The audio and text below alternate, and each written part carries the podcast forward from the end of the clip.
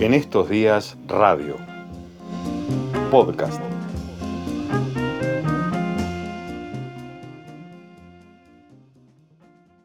Habitualmente iniciamos nuestro programa con un editorial, contando aquello que creemos fue lo más importante de la semana, contextualizándolo.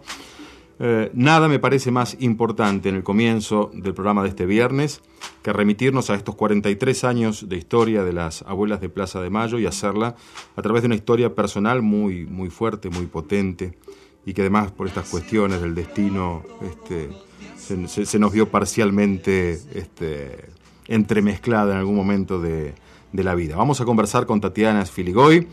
Ella es la primera nieta recuperada en la historia de abuelas. Hola Tatiana, ¿cómo estás? ¿Cómo andan? Buenas tardes. Bien, gracias. Santiago? Bien, gracias por atendernos, ¿eh? No, de nada. Acá post festejos virtuales.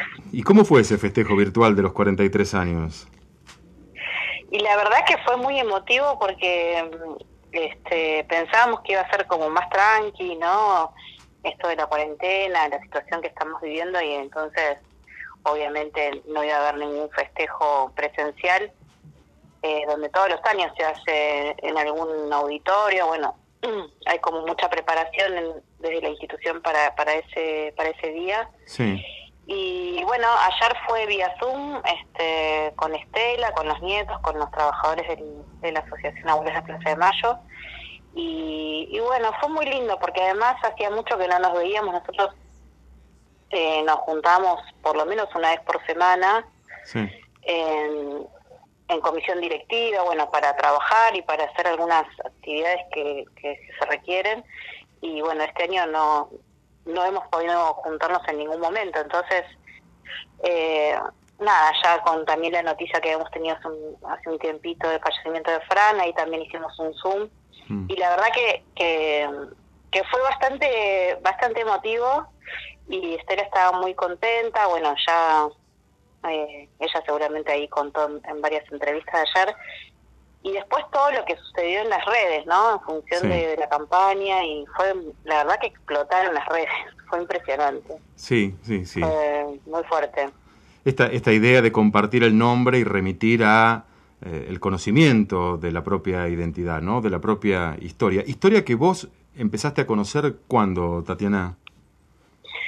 Y desde muy chica, en realidad, a mí las abuelas me encuentran en el año 1980, o sea que yo tenía seis años de edad, era eh, muy chica. Em, y mi desaparición, digamos, junto con, mi mamá, que fue, y también mi hermana, fue en el año 78. Perdón, 77. Eh, en el 76 desaparece mi papá, unos meses antes. Y luego del secuestro de mamá, nosotros quedamos en la plaza, en la vía pública, que fue el lugar donde a ella, ella la capturan, y nosotras quedamos eh, de alguna manera a la suerte, digamos, de la justicia, si se quiere, en ese momento. Todavía la justicia estaba en manos, obviamente, de, los hilos de la dictadura, porque iba muy muy de la mano. Claro, 1980, plena eh, dictadura, claro plena dictadura, con lo cual, digamos, eh, no quedó otra que judicializarnos, porque, bueno, había sido en la vía pública, junto con mi hermana, y a partir de ahí, digamos, nuestra historia también cambió, ¿no? Porque eh, además del secuestro, bueno, por suerte hubo un matrimonio que nos adoptó de buena fe, y, y cuando las abuelas me encuentran, yo llego a la casa de Inés y Carlos, mis padres adoptivos, en el año 78, en pleno mundial. Recuerdo haber visto el mundial en, mi casa nueva, digamos. Y en el 80 aparecen las abuelas y bueno, ahí sí produce toda una revolución, digamos, ¿no? Porque eh, esto no figura ni en el expediente de adopción ni, ni había ninguna sospecha de, de que podríamos ser hijas de desaparecidos, ¿no? Claro. Claro, además hay, que, hay, que, hay que situarnos, Tatiana, que en, en 1980 la palabra desaparecidos no formaba parte todavía del, del, del, lenguaje de la militancia política ni de las reivindicaciones, salvo del pequeño grupo de madres y abuelas que ya estaban dando esa pelea, digamos. Sí, sí, exacto. No había una conciencia social de lo que había sucedido y era como algo que todavía se hablaba muy muy en determinados grupos y de hecho, digamos, eh, mis padres adoptivos conocían algunos eh, conocidos, amigos de ellos que habían vivido situaciones, bueno, eh, pero era como toda una cosa como muy muy tapada y, con mucho temor algunos, este, con lo cual la palabra desaparecido no, no, no estaba instituida como hoy la conocemos. Eh, a partir de, ese momento, obviamente las abuelas eh, empiezan, bueno, nos encuentran eh, a mí en un hogar, digamos, de niños y mi hermana en casa cuna y nos encuentran eh, con la familia Filigoy y bueno, a partir de ahí se, se entabla, digamos, una una relación con mi familia biológica nuevamente y se decide que yo continúe con ellos con una adopción simple, que es una adopción donde no se cortan los lazos de sangre y yo continúo viviendo con mis padres adoptivos y tengo la obligación de, ver a mi familia biológica, ¿no? Era así como... Pero todo esto tardó 10 años la, adopción, no fue rápido, fue como un proceso largo. Este... Y mientras tanto, vos, ¿dónde, ¿dónde estabas mientras tanto? ¿Eh? Mientras tanto, ¿dónde estabas, digo, físicamente? Yo siempre viví en la casa de los ah, y en, el, en el tiempo que antes, digamos, de la adopción estaba en un hogar de niños. Sí. Estuve seis meses en un hogar y mi hermana en casa cuna al mismo tiempo. Pero durante el proceso después eh, siguieron en la, en la casa de ellos. Siempre estuvimos, sí, sí, sí, por suerte siempre estuvimos ahí. ¿Y cómo era esa convivencia? Quiero decir, vos eras muy chica, pero tus familiares de sangre, tu abuela, las abuelas, con esos padres adoptivos que habían, como decías, adoptado de buena fe. ¿Cómo, cómo era el vínculo? cruzado, imagino, por un montón de, tensiones, por la situación de, afecto personal, también por el, por el momento político, llegó el, cambio, llegó la democracia, digo, cruzado por un montón de hechos históricos también. Exacto, sí. La verdad que yo lo viví como, digo, ahora retrospectivamente lo, lo puedo decir, lo viví como natural, en el sentido que fue algo gradual. Sí. ¿no? Donde yo volví a restablecer vínculos con mis abuelas, sobre todo, que era con quien yo más me, me daba y digamos estaba y, alguna manera se pudo entablar una relación entre ellos también, ¿no? Mi abuela, sobre todo mi abuela paterna con mi mamá adoptiva se llevaban muy bien y, era como, no te digo algo que, que, que, era súper natural, pero sí había como una fluidez y una confianza, pero eso fue una construcción, digamos, ¿no? En eh, de nosotras, básicamente. Y eso fue fabuloso porque nos permitió a nosotros también eh, como tener nuestra nuestra digamos nueva vida si se quiere pero con, con los fundamentos y los pilares de una historia previa no eh, ¿Cómo fue tu incorporación a la militancia? Estamos charlando con Tatiana Filigoy, es la primera nieta recuperada por las abuelas. ¿Cuándo decidiste militar? Fue a partir de hijos, eh, fue eh, a partir eh, de, de, un involucramiento partidario, fue a partir de, de, lo que estabas viendo. Compartíamos este colegio secundario y, llegaba la democracia y empezaban las primeras marchas o la participación juvenil en esas marchas. ¿Cómo, cómo, cómo recordás ese paso? Bueno, nuestra, nuestra primera, digamos, militancia fue dentro de, abuelas y desde ahí nosotros teníamos un, grupo de nietos y de, de, hijos, ¿no? Que, que, nos conocíamos y que íbamos a esas marchas desde muy pequeños, desde muy adolescentes. Y, y después se gestó hijos y obviamente empezamos a preguntar, pero estos no los conocemos, ¿dónde son? ¿Viste? Como una cosa de, empezar a, a, bueno, a contactarnos y bueno, después... Eh, empezamos a, ir algunos de nosotros a, hijos, como que de una manera también fue natural en el sentido de que veníamos de, estar, digamos, vinculados a abuelas, muchos de nosotros, eh, y nos conocíamos, digamos, eh, esto de compartir espacios como las marchas y demás. Así que con hijos, si bien no fui orgánica, pero sí tuve un pasaje por hijos este, en determinados eh, eventos, scratches, bueno y demás, eh, por la Comisión Hermanos, que de una manera creo que ahí aportamos nosotros también abuelas como para poder eh, viabilizar todo lo que tiene que ver con la búsqueda de hermanos.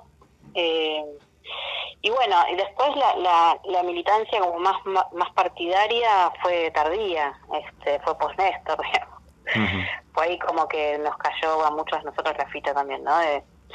Porque había todo un discurso muy muy 90 de la política no sirve, ¿no? Entonces creo que eso es lo que vimos muchos de nuestra generación y lamentablemente este todavía hay muchos que piensan de esa manera, ¿no? Como que la, política no sirve, que, es todo lo mismo, bueno.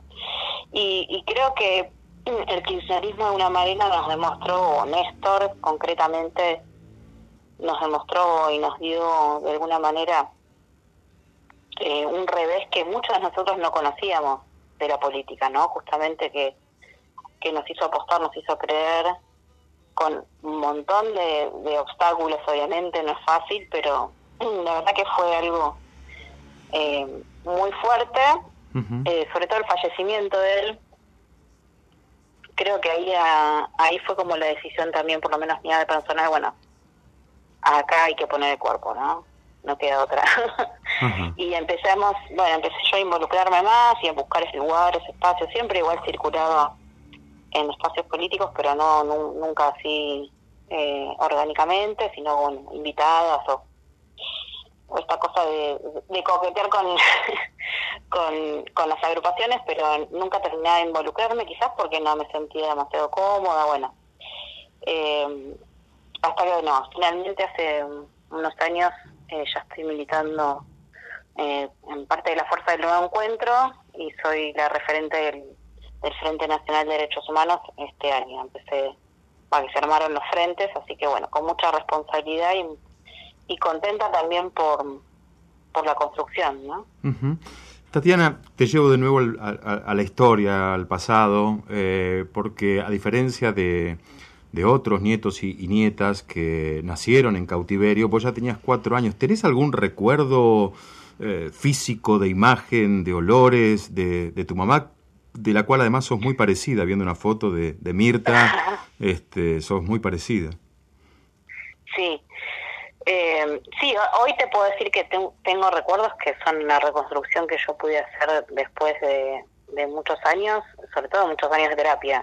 Además soy mm. psicólogo, entonces, eh, nada, fue un trabajo personal importante en donde de una manera todo ese rompecabezas y, y muchas piezas que yo no recordaba, a partir de los 18 años fue cuando yo decidí eh, también empezar mi, mi análisis, digamos, como, como parte de un de un proceso eh, de reconstrucción, ¿no? Además, y fue también el mismo momento donde yo decidí eh, viajar a Córdoba para conocer los amigos mis viejos o gente que lo haya conocido desde la militancia, no de lo familiar, sino la parte más social. Eh, y bueno, es una revolución, ¿no? A partir de los 18 es una revolución en, todo sentido. Mm. Y, y bueno, fue importante también porque ahí empecé a, a, reconstruir estos recuerdos y muchas veces me pasaba, bueno, esto no sabía si era un sueño o era un recuerdo, ¿no? Como todo un... Eh, una cosa muy compleja. por momentos este, siempre es cíclico, ¿no? Por momentos uno tiene como más recuerdos y por momentos se te van ordenando. Y bueno, es una tarea que es de por vida, en realidad. Claro, claro.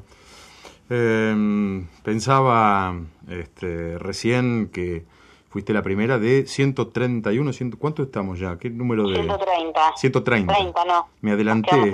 Me adelanté, ojalá llegue pronto el 131, que es, es, es, un deseo. Digo, qué, qué, qué construcción eh, compleja desde lo humano, porque no, no, no, no solamente es la militancia vinculada con ideales, con, con, proyectos, sino también es con un pasado no elegido. Eh, digo, la construcción de hijos este, y, en general de, quienes se encuentran y que han, que han vivido esta, esta, esta situación. ¿Qué, eh, ¿Qué imaginás para adelante que, que, puede ir pasando? Las abuelas, hay una cuestión biológica de por medio durísima, pero real. ¿Qué imaginás eh, puede pasar con ese, con ese legado en términos políticos, en términos de construcción hacia el futuro? Y esto es algo que nosotros, los nietos, nos venimos eh, ya charlando, ¿no? De una manera lo, lo, hablamos en voz alta, incluso con las mismas abuelas. Este, y, sabemos que es un legado que va a continuar y que de alguna manera la institución también se, se resguarda en, todo nivel, ¿no? A nivel legal y demás, para que esto continúe.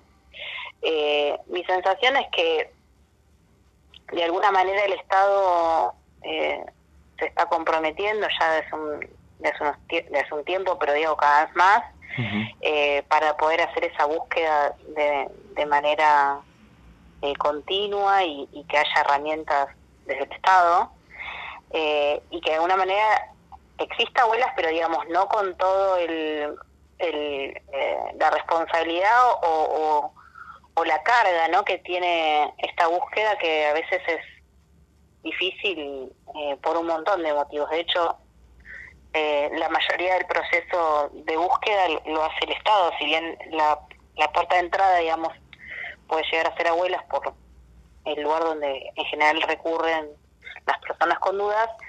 Después todo el otro proceso de búsqueda es la CONADI y el Banco de Datos Genéticos, todo eso es el Estado, digamos. Entonces, en ese punto creo que hay ya un trabajo importante hecho y que hay que profundizar y ordenar y, y también tratar de, de buscarle, eh, nada, cuestiones que sean un poco más eh, fáciles, ¿no? Porque a veces son demasiados los casos y, y, es como buscar una aguja en un pajar y uno dice, ¿cómo puede ser, no? Determinados datos y un caso que uno dice es de cabeza y después se da la muestra y no da. Esto hay un montón de casos así. ¿Y qué pasó con, con los responsables del secuestro de tu viejo y de tu vieja? Mira, yo justo este año no no no creo que ya pueda hacer, pero yo ya el año pasado había decidido comenzar los juicios por ambos, que era algo que no me había decidido hasta ahora, eh, porque no no me sentía fuerte, digamos, para para afrontar todo eso. Y bueno, este año fue la pandemia, así que mi abogada me dijo, mira, no creo que entre, porque primero fue un despelote, digamos, a nivel judicial, todo se atrasó y demás.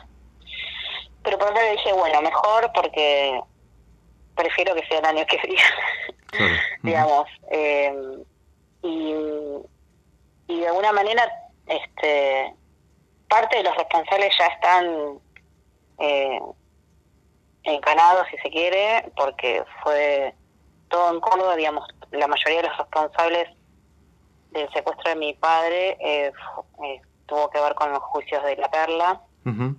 eh, y, bueno, ¿Es el que donde condenaron a Menéndez? Exacto. Sí. Entonces, por ese lado, estaría como de una manera saldado. este Si bien yo no inicié, digamos, puntualmente, como te decía, hasta ahora, pero por el caso de mi mamá, que fue acá en provincia de Buenos Aires, eh, se supone que ya fue a Campo de Mayo por la zona y por la militancia y demás. Así que bueno, Campo de Mayo es un juicio, digamos, aparte y a través de abuelas mi abogada me, presentó como querellante, digamos, y, y ahí estamos con, con toda la, la data y la reconstrucción y todo eso que bueno, eh, hay que hay que investigar, ¿no? Y hay que presentar pruebas y, y yo supongo que algo llegaremos, este, pero igual yo creo que a esta altura es más simbólico que, eh, que efectivamente, digamos, eh, búsqueda de justicia, ¿no? Muchos de nosotros decimos, bueno, después de cuarenta y pico de años, eh, podemos llamarlo justicia, claro. ¿no? Como muchos están muertos, eh, qué sé yo, es complejo, pero al margen de eso, eh, yo sentí que era necesario eh, hacerlo y me parece que está bueno también poder, eh, no sé si incentivar a todos, pero muchos de nosotros quizás nunca nos habíamos animado hasta ahora y creo que también tiene que ver con un proceso político, ¿no? Donde de alguna manera se nos abrió un abanico, bueno, de poder querer también en la justicia. Tatiana, te mandamos un abrazo grande a través tuyo a todos los hijos, las abuelas y las madres. Un saludo grande. ¿eh? Bueno, muchas gracias. Gracias a vos. Gracias. ¿eh? Chao. Chao. Tatiana Filigoy, Ruarte Britos, la primera nieta recuperada por abuelas. Ayer se cumplieron 43 años del comienzo de la tarea de búsqueda y dignidad. Hola, soy Estela Carlotto y estoy muy feliz de presentarles la canción Abuela, que es la canción de las abuelas de Plaza de Mayo.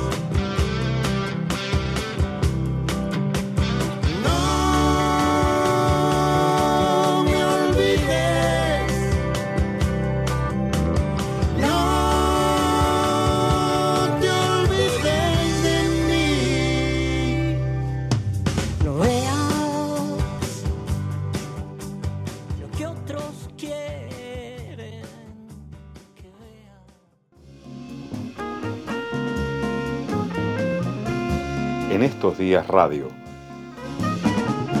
El contexto es la noticia.